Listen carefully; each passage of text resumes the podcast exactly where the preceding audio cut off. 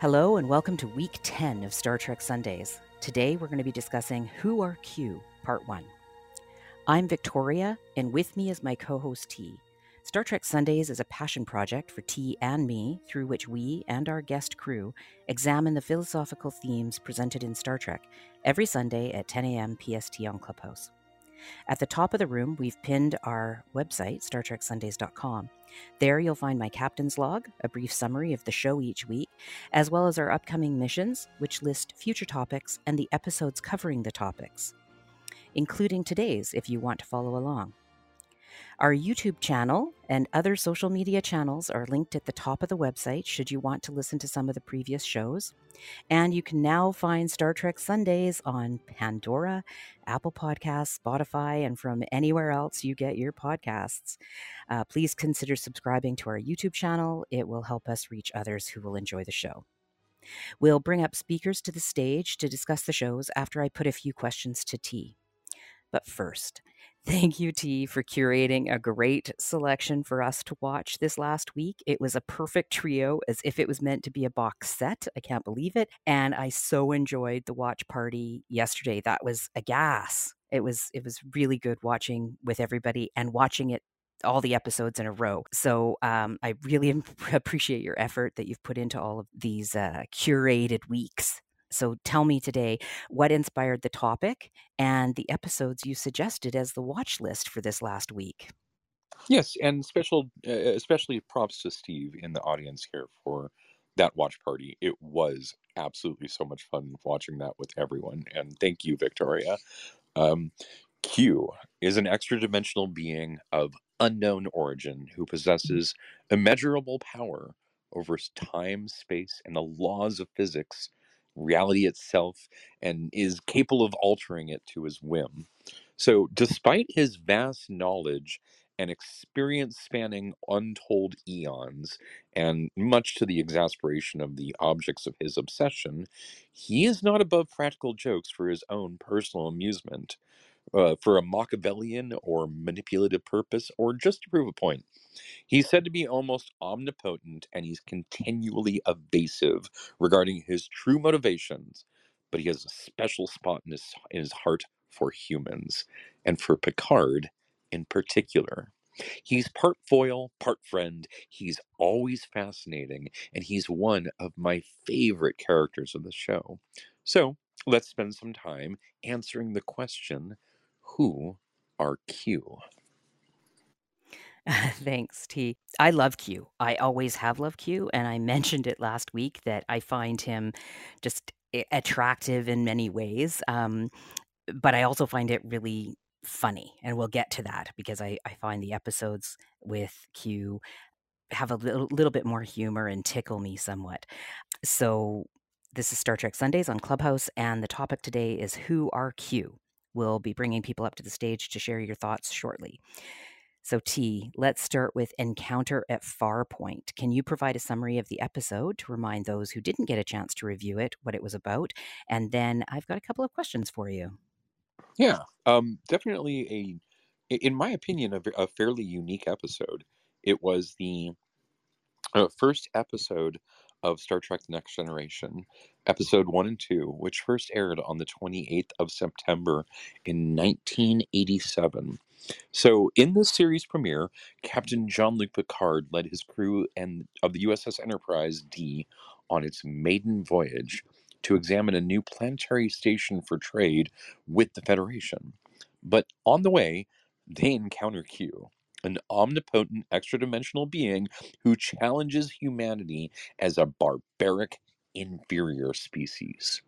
Picard and his crew must hold off Q's challenge and solve the puzzle of Farpoint Station on Deneb mm. 4 as a base that is at a base that is far more than it seems to be.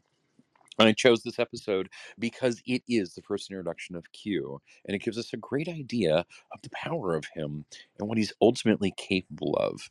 He's a crafty, Shakespeare loving, obnoxious uncle with more power than he should rightly have.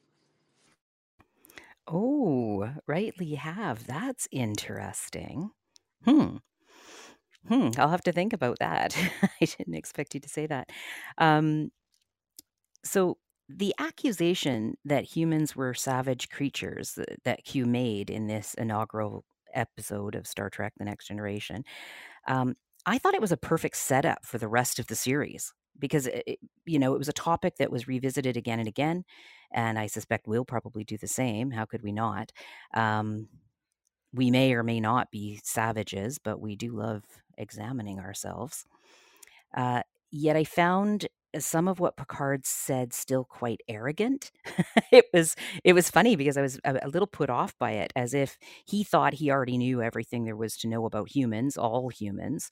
And uh, when he said, "We have no fear what the facts about us will reveal," uh, you know, I wondered, could we ever get to a point where we don't kill each other, where we actually have no fear? Because mm, at this moment, uh, I don't think we're there at all. Uh, that's just my point on it. But Picard's uh, comment leads this this comment Picard uh, made uh, leads Q to put the crew of the Enterprise on trial, as you said, for crimes of humanity and challenges them to prove humans are not barbaric and a savage race. And so, my question to you, and then to the the, the crew that comes up is if you were the judge, would you find humanity guilty of savagery, or do you think that we can eventually rise above the fighting? It's an interesting question because it was very much the question that was put to, or the challenge that was put to Picard to to demonstrate that they had, you know, risen above their their sort of primal needs. Um, I'd like to think of myself as an optimist. I'd like to say that you know we we will we'll figure this out we'll, we'll get there uh, through the tools eh, that we develop through the technology that we create through the um, communication that we eventually establish and and and trust that we build with each other um, we'll get there. But i fear that not everyone you know that that the future will not be evenly distributed it won't be everyone who gets there. It'll be one of those things where you, will there'll be some savagery in the process of getting rid of the savagery, and that's unfortunate. But I think it's just the nature. So I, I kind of see like you know, is the glass half empty? Is the glass half full? I'm kind of taking the engineering approach where I'm saying, well, it's 50% of optimal capacity. I think humans are deeply, you know, sort of committed to their savagery but it only seems to show itself when we're looking at the group as a whole because I think individuals are smart, whereas you know people are dumb, panicky, uh, dumb, panicky crowds. It's just one of the things. So uh, maybe one day we'll get there. But if you were to ask me to say, you know, are, are humans ready to lose the title of savages and and barbarians and uh, you know uh, of doing things that are absolutely inexcusable? My answer would be no. They're guilty. Yeah, same, same. It's um yeah, it's it's funny as i I'm just going to invite a few people up here now and um as as you were talking, I, I thought to myself, I just I just don't know if we can ever get there. Like what is you know, what will it take? I think we asked that last episode too. Um, you know, is it just can we just choose not to kill today? was the the question last week, right? So, um, so welcome to the stage, Steve and uh, Shatterhouse. Shatterhouse, what do you uh, and Sin? Thank you for coming up. Um, let's go to Shatterhouse first because uh, you're not often on the stage. So uh, I'd like to put this question out to to everybody. So if you were the judge, if you were in Q's position, would you find humanity guilty of savagery, or do you think that we can eventually rise above the fighting? Are those two things mutually exclusive?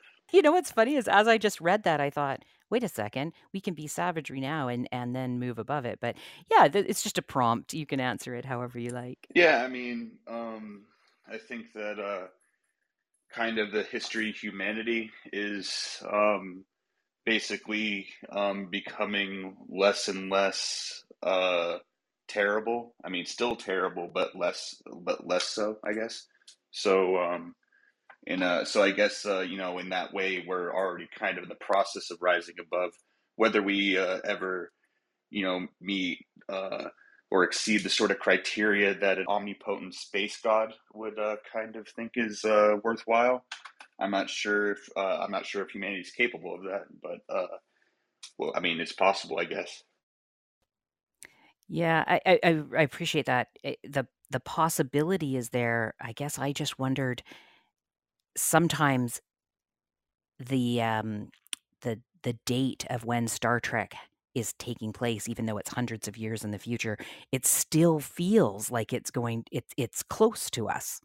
You know, we still talk about what's happened uh, you know 200 300 years ago and it feels like yesterday it feels like it we haven't moved far from there so um and yet star trek they they always talk about this current time as if it's way in the past and i just don't think it will be so maybe 800 years in the future um two three four hundred i'm, I'm not quite sure there'd have to be some really big changes i think and I just thought of a, a big change that would happen. So maybe we'll have to um, talk about that in a, another episode. Steve, thanks for coming to the stage and thank you so much for that uh, watch party yesterday for organizing that. Um, we'll talk more about that closer to the um, uh, end of the show uh, for next week if you've got anything planned for us.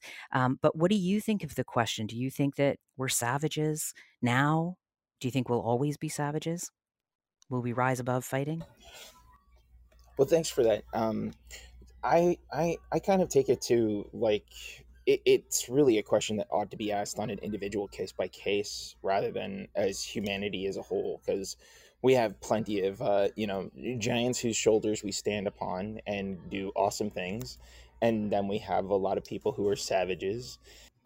If i were q rather than being like i'm some sort of a of a 34 year old living in his mother's basement playing with his action figures, I would be trying to help humanity refine from where they're at, regardless of where they're at, um, and oh, be more oh, of a guide. Okay, that's that's great because that's going to lead us into some of the questions later. So hold that thought. Yeah, hold I'll, I'll thought. end it I don't want to get too too ahead of it because uh, I think you know where we're going with some of this um, because we were in the chat yesterday during the watch party before I move on to the rest of the crew, T, did you have any uh, responses for Steve or Shatterhouse? No, no. Uh, I think it that they are correct in that it does uh, require that individual approach. But I mean, I just I think the prompt here was that Q was putting Picard on trial for all of humanity, and I mean, we can certainly discuss the ramifications of that. Like, you know, should should a future generation be you know held held accountable for the sins of the of the past right and that's another absolutely i think pot potentially another prompt for another episode so i think we can definitely dive deep into that at another time kind of seems rather savage sure of, of q i would say yeah absolutely yeah savage of q um well, we'll we'll get deeper into analyzing Q in in this uh, room as well as future episodes as well. But T that that whole holding people accountable for past for the deeds of humans in the past. I think that goes to something that was brought up in one of the the previous uh, shows that we did about colonialism, uh, and we didn't do it about colonialism, but it's on our on our list for next season. So I think those two sort of lead into each other, and uh, I suspect that that's sort of what the writers were hinting at, right? Um, yeah, and and season two keeps getting bigger and, and and more awesome every time that we sort of revisit our plans for it because all of these ideas keep on building into you know what it is we want to bring to you for season two. So this is exciting. Absolutely. Um, we have a great stage today, lots of regulars. Uh, Sin is new to uh, Star Trek Sundays. Just ran into him on Clubhouse a couple of days ago. So welcome, Sin.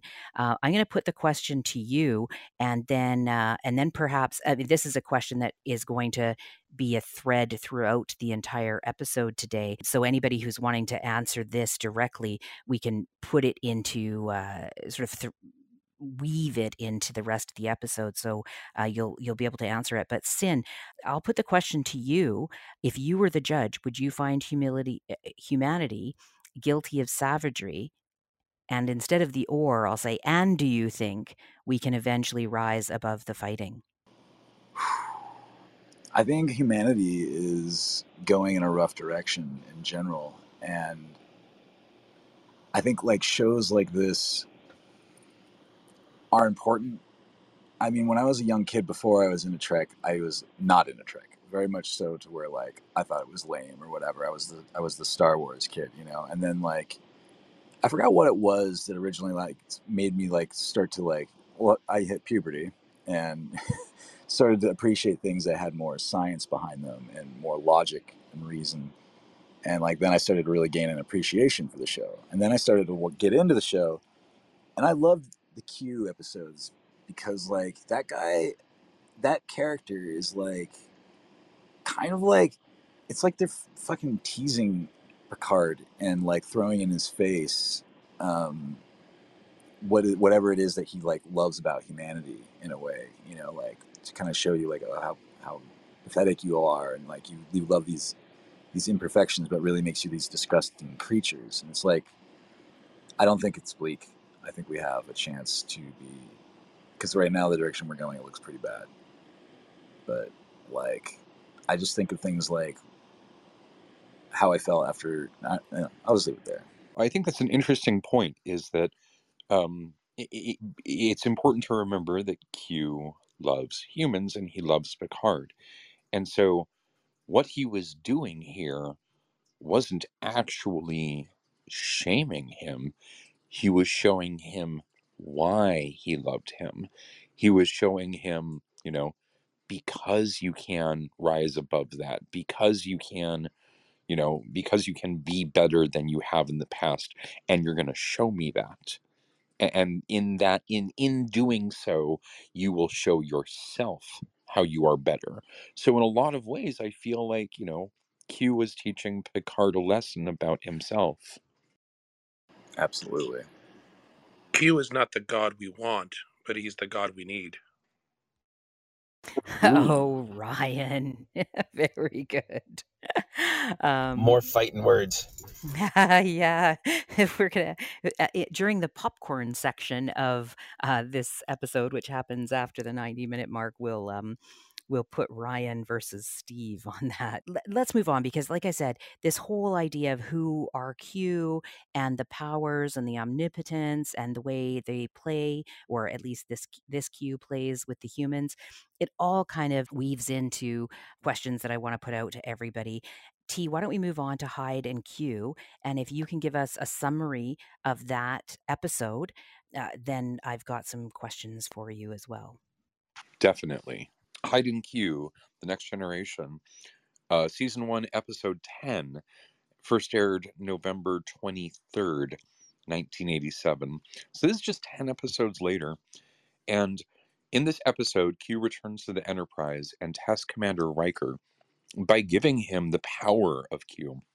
Now, I chose this episode because it was basically a direct sequel to the encounter at Farpoint, with the opening scene literally referencing the recent events of the trial. And it really shows Q in a more fatherly role as he tries to help Riker understand the nature of the choice that he has to make.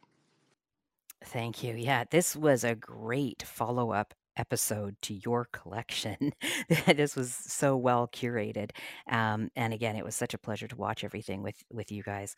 Um, this episode brought up a few questions for me like what exactly is human the human equation? At the end of the episode the crew returns to the enterprise as if no time has passed and data asks picard how q can handle space and time so well yet their interactions with humans is terrible. Picard answers that they, the crew, may one day learn that space and time are easier to handle than the human equation. I wanted to put that out there for contemplation and, and maybe we'll get back to it. I suspect that the human equation may take us an entire show to cover, so I'm going to bookmark it there and move on to perhaps an easier question. And that is at one point, Riker states, no one has ever offered to turn me into a god before.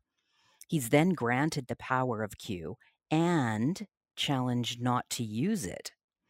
If you were given the powers of Q, but forced not to use those powers, would you be able to resist the temptation? So that's over to T, and then I'll uh, and then I'll put it to some of the other people who haven't uh, answered questions yet.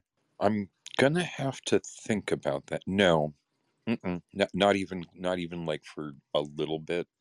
Just forget about it. I'm the wrong guy to ask. I'm gonna use them. I'm gonna use them a lot. I'm gonna do. I, I'm. There's no way that I could possibly be be set up in that way and then turn around and resist that because I would simply use my powers to make it so I wasn't, you know, I wasn't in a situation where I needed to resist it. And that's what I would do. So, yeah, the wrong guy to ask if you want. Riker Riker seemed to pull it off, but no, don't put me in that position. that's um that's funny. That's uh that's hacking the system. Christy, are you able to answer the question? Well, I mean, I I guess so. What's the point? What's the point of giving you powers and then saying, "Oh, you can't use them"? I just, yeah, no. That's my answer. Oh yeah, very good point though. That's that's a good point. So T, why was he given the powers and then told not to to use them? What's the what's the point of that? I think he was being tested. And I mean, i it's interesting because I think the test can go two ways, right? Um, on, on one hand, eh, are you are you capable of you know resisting? Are you capable of you know learning the lesson? And that was sort of like you know the the thing that Picard insisted upon was go ahead and learn that lesson. But ultimately, I think the the real lesson here that that was ultimately being put forth that really wasn't discussed was how can you not? How can you be given the this opportunity and not turn around and fix what's broken? How can you I think Riker made the wrong decision in this in this regard.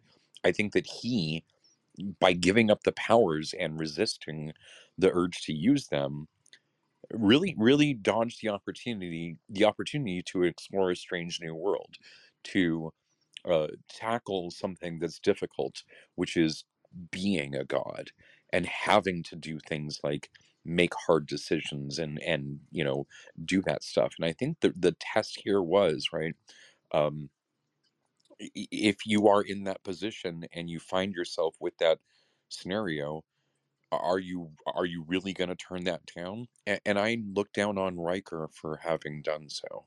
I think that he should have taken the gift and used it for you know and, and used it as he was you know for the purpose he was given it, which is to learn that lesson and explore that strange new world. Right on. Yeah. Um, yeah, it is interesting, and I'm gonna say that uh, I don't want to. I don't want anybody to jump ahead and um, and answer what they would do with those powers yet, because that might be a question for uh, a bit later. Um, but Rachel, you're back. Um, I, I, the question about this, and you were on the watch party with us for a bit. I don't know if you were there for this one, but um, you know, Riker states, no one has ever offered to turn me into a god before. And then he's granted this power and challenged not to use it. And and that's the key. He's challenged not to use it. Like T was saying, it was a, a test from Picard. If you were given the powers of Q, um, but forced not to use them, would you be able to resist the temptation? And and and I'll just preface this by saying, like in the next episode, we see this happening again, where someone's tested. Um, so and let me know what you you think because it would for me it just it would be hard for me not to use them but then i don't know i might get uh, you know um, paralysis by analysis by knowing like how, how much could i do i guess if i was an omnipotent i could do everything all the time but uh, so i'll put it to you rachel the question gets more and more confusing as i ask it to each person so um, please share Well, I was going to ask the same thing that Chrissy had asked. Christy, I mean, had asked about why was the reason. So for me, it would depend on the reason. If the reason was, oh, it was for some good of humanity, then I would try my best to resist it. But also, but if it was So for me, it would depend on the reason I was told why. And but yeah, I like everyone else. I don't know that I would hold up against the temptation. I probably would use it. But um, then again, like uh, for me, it's like dependent on the reason. Yeah, so T, uh, this has brought up something I, I didn't think about before. Um, so I'm going to take the liberty to ask um, ask this because this was again in the first season, I think, or early on, and um, would it, the challenge from Picard? It wasn't exclusively said that I remember. Was this to do with the Prime Directive? Potentially. Um, because the prime directive would prevent them from see but that doesn't i'm going to i'm going to say no on that because ultimately eh, Riker could still follow the prime directive. He can he's free to make his own choices. It's regarding other alien races not interfering with them. And so i think that um i think picard made the wrong call here ultimately he he said to write to Riker that you know he he talked him out of it basically, and Riker went along with his reasoning. But ultimately, I think Picard's reasoning regarding this was bad. Right, right. Sean, um, you haven't um, said anything yet. I haven't called on you yet. Do you have a, a contribution to make on this question? Um, thank you, Victoria. Um, I I see an interesting um, comparison with the creation myth in Christianity, where um, we have a garden, we have humans there, and we have this tree of um, good and evil, and knowledge of good and evil, and then it's sitting there, and, and God says, "But don't touch it." And um, the question is, you know, what what would you do if you were them? And we we know according to the to the to the Bible and according to these uh, scriptures that things didn't work out too well when they didn't do that. So I just found it an interesting analogy. and, you know, and there's probably other creation myths in the world also that might might be compared to that. So um, I don't know if Riker made the wrong decision or not. I think there's, you know, um, there's good and bad for both points, and um, I don't know. I find the character of Q um, sort of annoying. I think it was good acting, of course, and um, he, you know, I've been at plenty of Star Trek conventions with uh, John de Lancie, and and he's very amusing, and he's he's not um, his his natural acting ability is not that far different from the nature of Q, which most you know many actors are very similar to well-known um, acting movies that they are in because it's just sort of easy to act like themselves. And he is a, a bit like Q in some ways. And so he, he was good for this part. Um, and um, I did enjoy seeing him, but it was always like, uh oh, what shenanigans is the human race going to find themselves in now? So, um, yeah, that's about all I have to say on that. Well, thank you. And you have talked about Star Trek conventions before, and I have never in my life wanted more to go to a Star Trek convention than I do now because oh, I really like that actor. Um, well, well, we we lived in Las Vegas for ten years, and that was like the largest Star Trek convention in the United States. So that was just a given. And I also belonged to a Star Trek club, and at one point I was the co-leader of it. Um, and that was just something we just did. It was just like normal. It was like, oh, good, you know, we have like a whole week of fun coming up. So it was mm-hmm. some good good memories. Yeah, well, um, yeah, maybe maybe we'll all have to go to a Star Trek convention one day together. That might be fun. Uh, a little uh, a little Star Trek Sundays um, uh, day trip. Let us off Clubhouse. Yeah, yeah, right? right. Or we could broadcast yeah. live, right, from there. So. Oh yeah, that would be very funny. That would be really funny. Um, so Ryan, I do really want to get your opinion on these things, uh, but this leads into some other questions I have from the third episode. So we're moving quite quickly, but I want to get through the episodes on this because they all kind of meld in uh, to each other. So I'll ask T just to give us the summary on True Q, and then we can get to what we would do with powers. So, T, do you want to give us a summary of True Q? Definitely. True Q, The Next Generation, Season 6, Episode 6. First aired on the 26th of October in 1992. So it took them a full 10 seasons to really think about and revisit this because in this episode, Q once again graces the Enterprise with a visit, claiming that a young intern aboard is really a Q. I chose this episode because it was absolutely a spiritual sequel to Hide and Q, uh, where another Q is tested with powers and challenged not to use them, and where Riker fails, Amanda Amanda succeeds and becomes a Q. Thank you. This was a great bookend to the trio of episodes for this week. It was it was so good.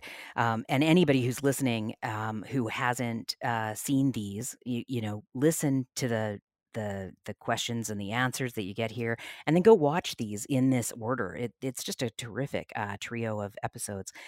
I had a lot of thoughts during the episode, and it prompted a lot more topics for future shows, like uh, lighthearted stuff like space pets to serious stuff. Like it was there, one of the scenes was quite rapey. it was a bit weird, and we were all very uncomfortable during the watch party.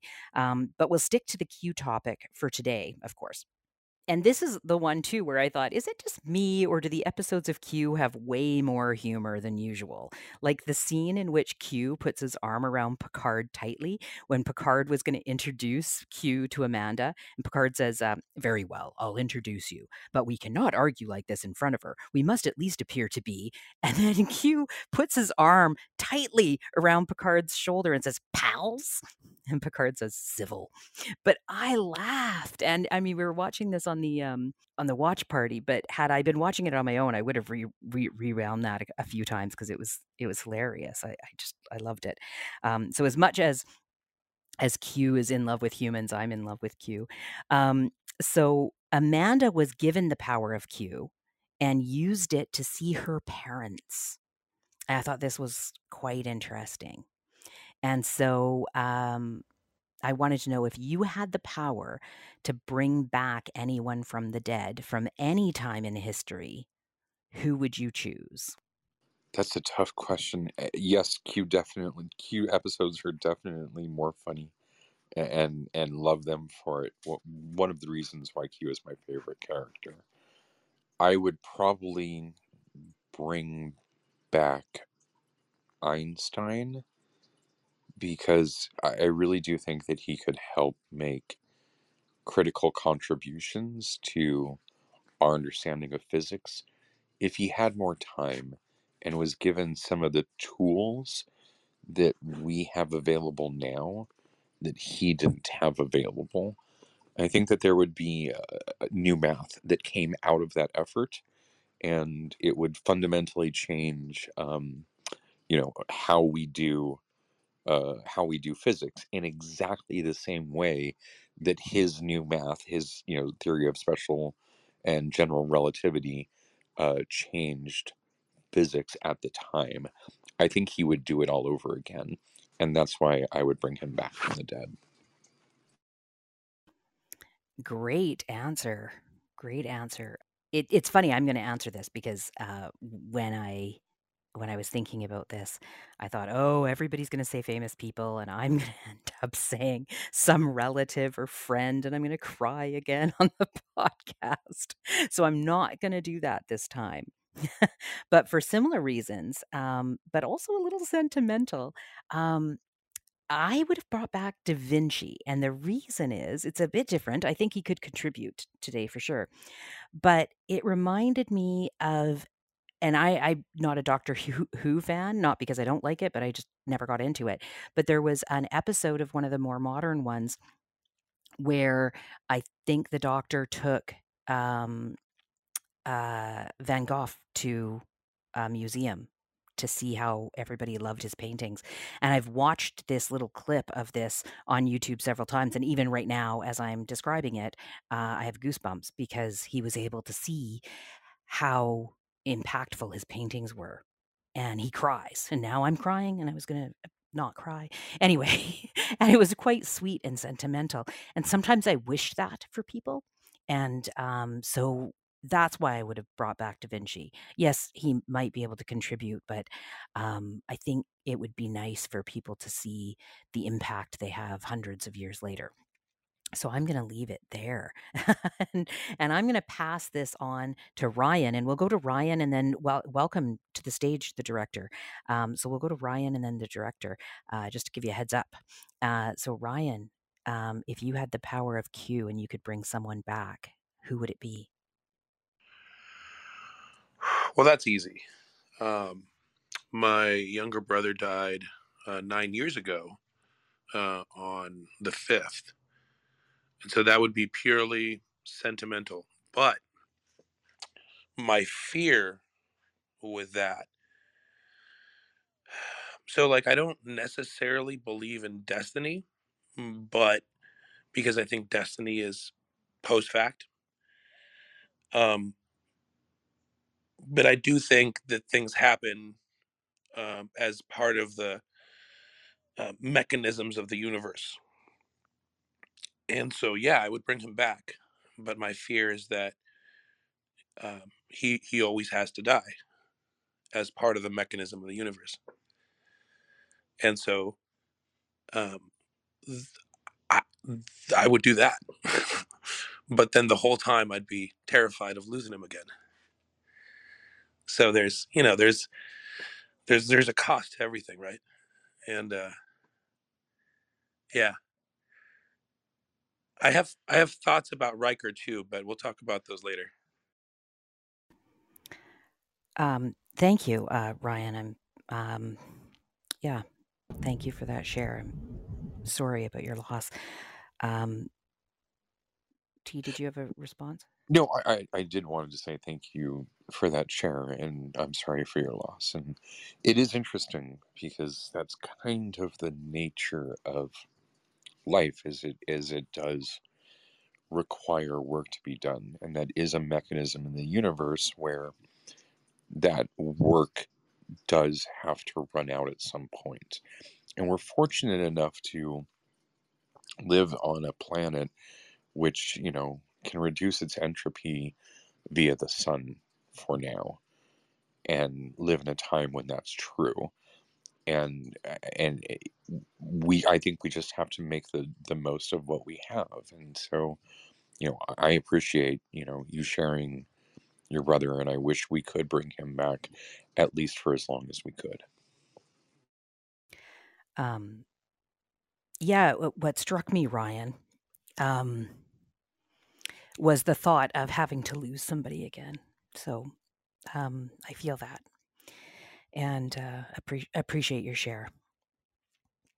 Um, the director, um, let's move on. Maybe this is going to be a, a sensitive section, and that's that's okay. That's really good. Um, but if you had the power of Q, um, who would you bring back? Uh, I cannot follow Ryan's with a heartfelt um, revival. Uh, I'm going to go a little bit more esoteric with it because, well, you can't bring back the dead yet. So, um, if I was Q, I would want to see, I would, I would ask to see the Jesus of, of Christ. And if Jesus was in heaven, he would be pulled uh, from heaven. And if Jesus was uh, dead, then he would be revived and have no idea the significance of his existence after the crucifixion. So, either way, it would answer a question. Um, yeah, I think that would be a fun thought experiment. Right, yeah. Um, yeah, thank you for that. And we we will be getting into some religious uh, topics as well, uh, and maybe this Q thing will come back um, in those those episodes that T has planned for us. Um, it's interesting because Amanda didn't bring back her parents, but she was able to um, see them, and she hadn't seen them before, and it was as if they were sitting right in front of her. And um, yeah, I'm super sentimental, and so I um you know, I felt that um, and and wondered at the time, you know, what would I want to do with that? And and um, I'm so sentimental. I probably just sit there and and run through everybody who I've missed. Uh, um, but Steve, you wanted to contribute on this uh, this question, so why don't you go next? And and welcome to the stage, Charlotte. Uh, good to see you again. And uh, and then I'll have a few more questions to put out to everybody um, to con- uh, contribute and contemplate. So, Steve, what what did you want to say on this? Well, so first of all, uh, I certainly wouldn't resist the temptation to bring uh, only one person back. Um, in fact, I uh, uh, for for uh, philosophy well explained in Harry Potter and the Methods of Rationality, I would attempt to bring everyone back. Um, but um, the uh, the idea of just picking one I think I want to consider that I'm, I I might want to just bring back Robin Williams because in this idea that I'm going to spend eternity, I'm going to be able to be immortal and live forever. Part of what I'm going to need moving forward is entertainment. People coming up with more and more creative, um, great works and, and displays and, and uh, performances. And I, I wouldn't bring Robin Williams back right now. I would bring him back at a time where we have cured um, the chronic depression that he experienced. But um, once once getting that and being able to make uh, such a great individual immortal, I'd love to see where that takes him.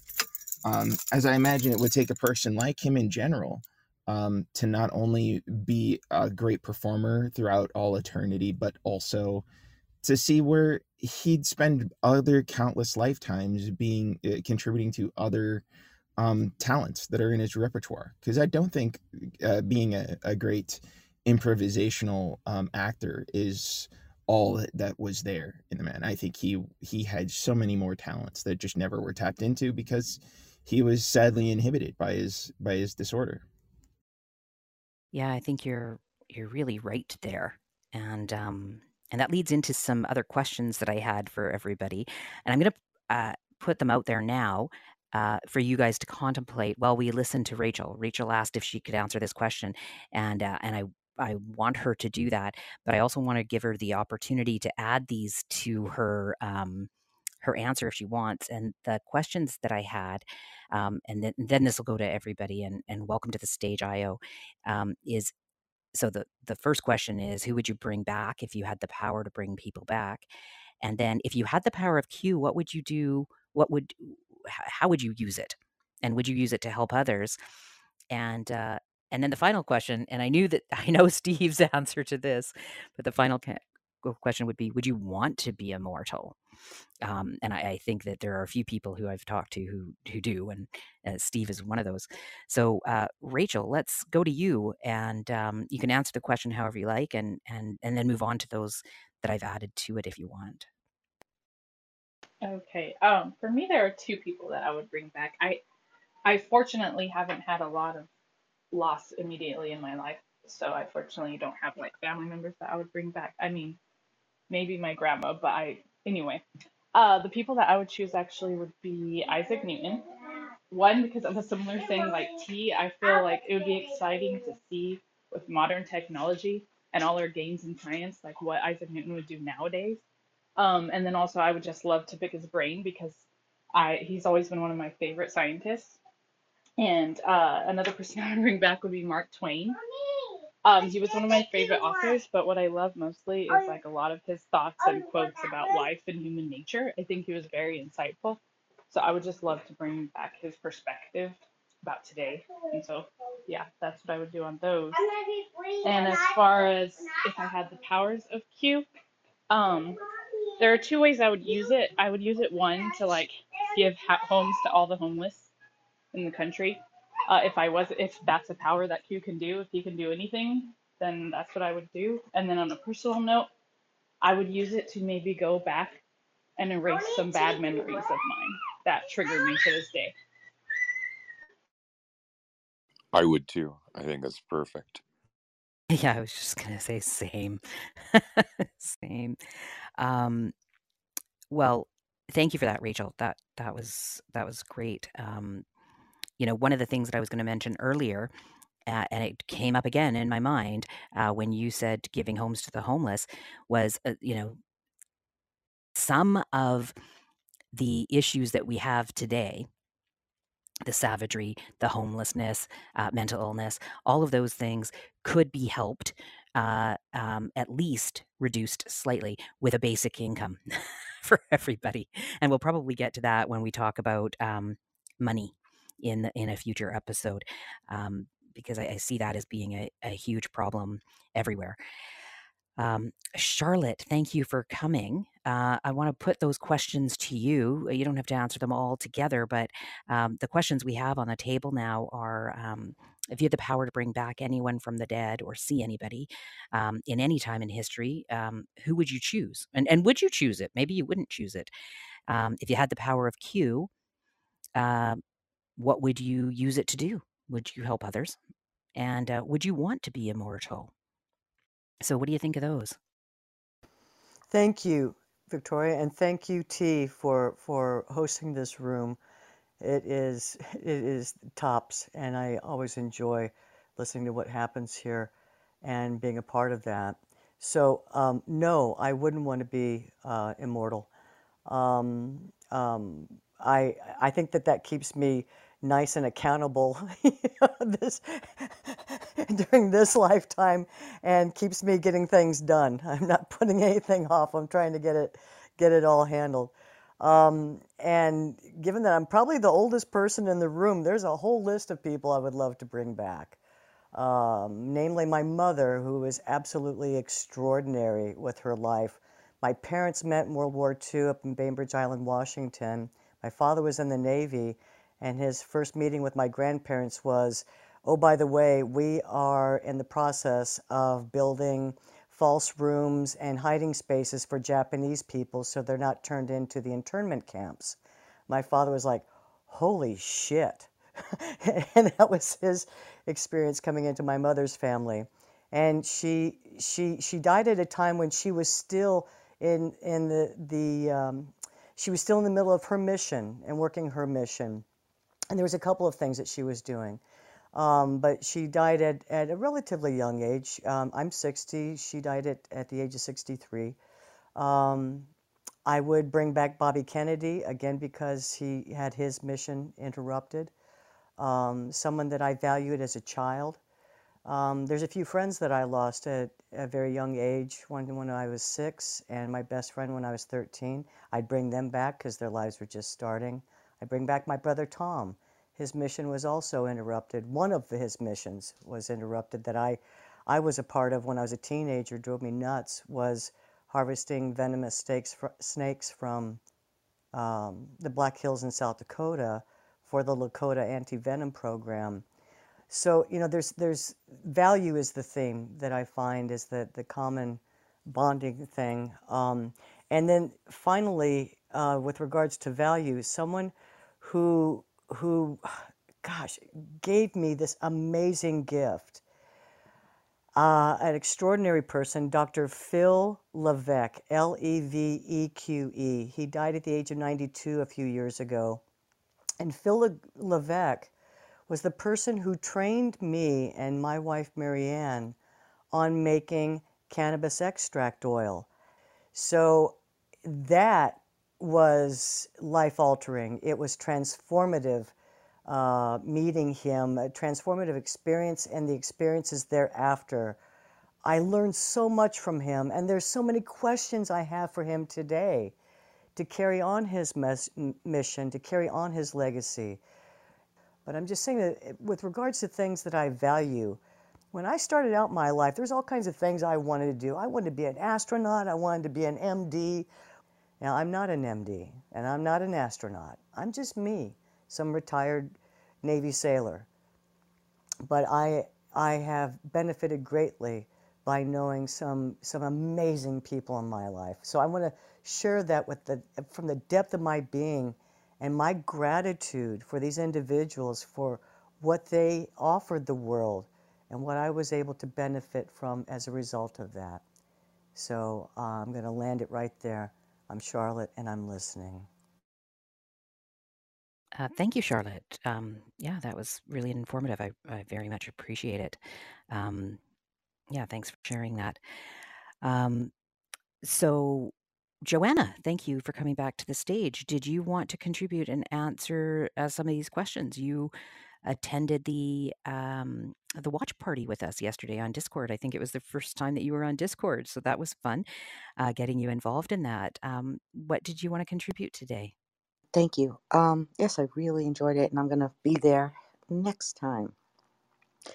Uh, I find it fascinating that out of this small group of people, uh, kind of came up with some of the same answers. Da Vinci was mine. Kennedy was mine, which Charlotte just said. And another one was my brother, and that came up. So I, I like that. Um, no coincidence things. We're all sort of in the same. Yeah, I personally would, I kind of am hesitant to say that I'd like to bring back like a true American Indian who like lived like you know, a Sioux Indian and really see firsthand how they lived. I'd like to get Hitler and Schindler in a room, and I'd like to throw some other people in that room with them. I'd like to bring Oskar Schindler back to say, even though he saw how how much good he did, to say, look at all the children and the people alive now, how a hundredfold they are thanks to you. But in my heart, I'd love to see my little brother because I do uh, struggle with that. Um, and then, generally speaking, if I may say about Q, uh, I was in Je- I was a Jehovah Witness my whole life, so the concept of living forever was a reality to me, my family, and my kids. It was a given, unless for some reason we had sinned down the road and didn't make it. We were pretty much going to live forever, which is the Q. You know, Q's also immortal. So we used to think, well, we're going to get bored when we, you know, after Armageddon and uh, we're going to be living forever. And we used to write down things that we could do when that time came because it sounded as much as we'd love to like not die. Uh, I know I remember my kids saying, well, how are we going to keep ourselves busy forever? So I kind of uh, understand the Q, cues uh, mindset when you have time eternal, you might get bored and you might become just like the Q, sort of uh, m- manipulating things to make the time go by and also having the power uh, to do so. And lastly, uh, if I may say regarding the power question, uh, I most admire people who have power and yet have the restraint restraint not to use it in the wrong way. So I hope that covered, and I'm sorry if I went on too long, but uh, those are uh, my thoughts. Thank you. Oh, those were that was a great share. Thank you so much, Joanna, and thank you for coming to the watch party and and um, and being open about your your past as a, a Jehovah Witness and and um, and sharing that with us. So I, I do appreciate you being here and. Um, wow, we have a huge stage today. It's awesome. Lasha, thank you for coming back. I really appreciate you uh, coming here as well. Um, so I, I, want you to answer the questions in a, a little bit too. Um, but I did uh, want to get back to uh, a, a, few others who've been here. But but Ryan, um, I wanted to to you know I I kind of put you on pause there a little while ago, and uh, and then wanted to wrap up these questions uh, together for you if you wanted. Uh, you you had said that that you you you know we talked about bringing um, who you'd bring back, but if you had the power of Q, what would you use it to do? And and um, you know would it be helping others or or uh, or something else? And uh, and would you want to be immortal So, um, I I really want to talk about Commander Riker uh, first, and then answer that that question. sure yeah sure Um, because what I what I find fascinating about his character is that he thinks of himself as a maverick, as a rebel, but in reality, he's looking for. Oh shit! I almost fell. He's looking for a daddy figure, and he's been doing that throughout his entire career on Starfleet. And when a daddy figure disappoints him, he becomes rebellious against them. And Picard is is the one daddy figure that's never disappointed him. so when he says something, Riker's like, "Yes, daddy, whatever you say." And so there's a kind of desire to conform in Riker, um, even though he has these um, these abilities to think outside the box. But like in reality, he wants to be in the box. And then as it pertains to having the power of Q, that's a terrible idea for someone like for any human to have that. Because it would always start with noble intentions, right? But then the more time you have the power of a god, I would imagine the the pettier it would get. Like at some point you'd be like, "Oh, I you know, after having it for a long time, maybe you get to the point where you're making chickens that lay, I don't know, cupcakes, you know? Like I, the fear I would have with that kind of power is that at some point things would get very eso- esoteric and uh, that that would be harmful to life. Um, but when there's when you have the power of a god, there's no consequences, and that's that would be the thing that would frighten me, because I would definitely start with like cancer cured, right? Fuck that. Like, uh, but then what are the what are the effects of that downstream? Um, or or like, oh, I'm I'm gonna erase all pedophiles off the world. Boof, right? What does that mean? Right? Like like uh, uh, take the worst people in the world and do away with them. Okay, then with that ability, you know that that's kind of murder, right? And uh, and then how far down the rabbit hole does a person go? Like, do you start poofing people away for like jaywalking at some point? Does does your prejudices become something that uh, people would consider wrathful? I, I don't know. I think I think that's way too much power for for any one person, um, and I, I would not want the the weight and the madness that would ensue. yeah well i think we've seen that with q he makes mistakes doesn't he yeah so maybe there is just no such thing as omnipotent or all-knowing we've put out these questions. We've talked about uh, all the different episodes and Q in general. And so the questions that we have on the table that we were talking about was uh, I'll just do a little recap here for Star Trek Sundays every Sunday at 10 a.m. on Clubhouse. And uh, we are on podcast stations now. And I understand T is going to uh, mine some of the the uh, raw audio for some specials and uh, some bonus clips. And uh, so we'll see what happens there. We're going to call them our popcorn because that's when we head into uh, a, a looser conversation. So check out all of those to um, to help us grow and get more people involved. So we covered encounter at Farpoint, and uh, that question, uh, the question that we had from that was, if you were the judge, would you find humanity guilty of savagery And do you think we can eventually rise above the fighting? We covered hide and Q, uh, through which I asked if you were given the power of Q but forced not to use those powers, would you be able to resist the temptation? And then true Q, which is if you had the power to bring back anyone from the dead from any time in history, who would you choose? If you had the power of Q, what would you use it to do? And would you want to be immortal? We'll just go to Rachel, and uh, and then we'll go to Sydney and Lasha. Well, I was gonna say, uh, I think it was Charlotte talking about being a Jehovah's Witness. Um, I wasn't Jehovah's Witness, but I did too believe that if I made it to heaven, I would live forever. And I used to do the same thing. Like I used to be terrified of that notion as a kid because it just sounded horrible to me. Like, and I also thought the thing about getting bored. But nowadays, I'm in a mindset where, yeah, I don't think the only reason, the only way I would want to live forever is if my psychosis and my depression and PTSD and all that were like completely cured. Because as it stands right now, if I had those diseases still or illnesses for the rest of my life, I wouldn't want to live forever because it's painful to live with those things. But if they were cured, like sometime in the future, like completely, then I would probably maybe enjoy living forever.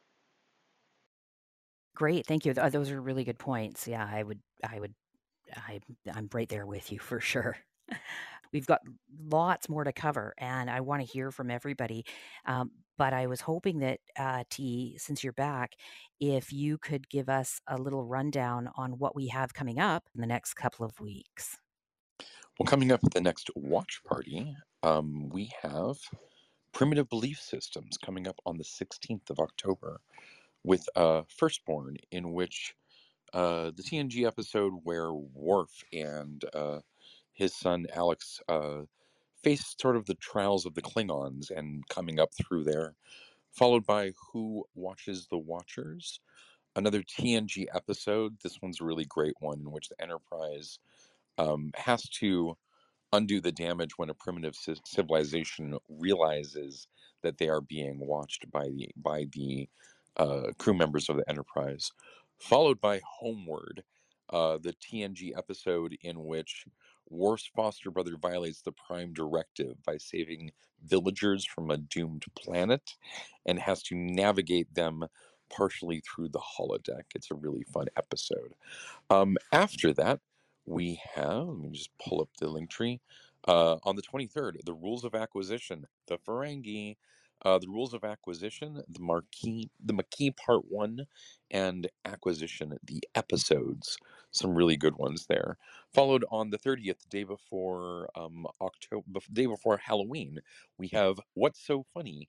Uh, just talking about the some of the funny things that happen in Star Trek, starting with one of my favorite uh, movies that's really funny, Star Trek Four: The Voyage Home, followed by the outrageous Okona, in which the uh, Data summons a holodeck t- a comedian, and of course the trouble with tribbles.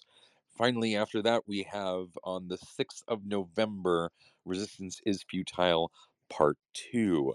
Uh, starting with the best of both worlds, Scorpion and I, Borg. Of course, we've got stuff all the way out through um, uh, December here at the end of season one, and we are definitely working on season two. So I do hope that people get involved with the watch parties that are coming up because we're going to be watching the uh, the episodes that are coming up for next week um, on Saturday, uh, right before the show on Sunday. Thank you so much. Uh, yeah, this the curation of these has just been terrific, and as most of the the people here know, and and if you're listening to this on the podcast, um, it might be new to you, but I haven't seen all of the Star Trek movies. I haven't seen all of the series, and so some of these things are, um, or some of this TV is is is TV I'm seeing for the first time, and I'm absolutely loving this ride. So I I really appreciate the curation um, you know, I anticipate that we might have a debate shortly here for the first time between Steve and Ryan with respect to Q. I wonder, Lash, are you ready to give a share to us today? Yeah, I've seen most of all. I, well, I've seen almost all the Next Generation episodes. Not that I remember them all by sequence and everything, but Q's actually one of my favorite characters. And uh, just um, watching him progress. And I'm not sure if anyone has seen Picard's second season, and the when the way that this wraps up with him is amazing. I'm not going to spoil it for anyone, but I like the way that it ends up. Um, uh, yeah, it was a little hokey, but I do like the way it ends up and explains a lot about how the um, relationship between him and Picard have been over, you know, the decades that they've known each other and the things that they've been through. Um, to answer your question, I would like to live forever. I was also born and raised Jehovah's Witness, third generation, ex, you know, XJ Dubs. Hello um, and I was never content with the even though I knew we were supposed to live, I, you know, forever. I was never really content with that because I thought I'd be boring as fuck. Honestly, um, I it's actually one of the reasons why I left. So, um, but thinking about it now, the only way I'd like to live forever is if I could make sure that I was able to become wealthy enough to help others in need, um, to make like my long term life be beneficial, bank as much as I can, and become really big in philanthropic work and making sure that everyone gets the opportunities that they're supposed to get. So, and keep it short and simple. But I really, really do like Q. I know he's an imp, kind of an ass, but um, I think like uh, Riker, he was looking. He's looking for a companion as well.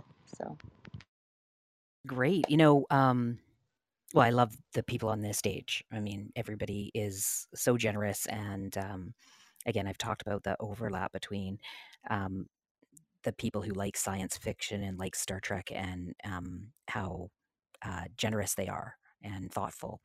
And uh, it occurred to me as you were talking that I wouldn't need to have Q's power if one of you had Q's power, because everything I would desire would be done. And that would just be that nobody had the the pain that they have, um, you know, in disease or um, in want for food, shelter, and that sort of thing. So, uh, so that that kind of leaves me off the hook, which is good.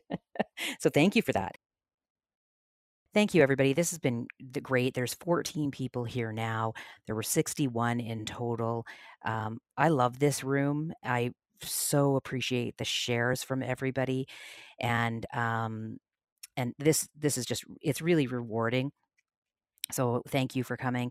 Uh, as T said, uh, we we we were going to put this on YouTube, and we do. We have a YouTube channel. We got people subscribing and and watching them, which is great. Uh, watching, listening, and uh, and then we also uh, put them on all the podcast platforms and uh, facebook and instagram and twitter are uh, linking back to youtube so if you can uh, sub- if you're on youtube and you can subscribe to us that would be great we just want to reach more people and hopefully have more people come in and um, and contribute because your contributions are just fantastic. So, uh, thank you again. And thank you to the new people who showed up and uh, have participated. I hope you come back next week because we're here every Sunday at 10 a.m. PST uh, in the Star Trek Sundays room on Clubhouse.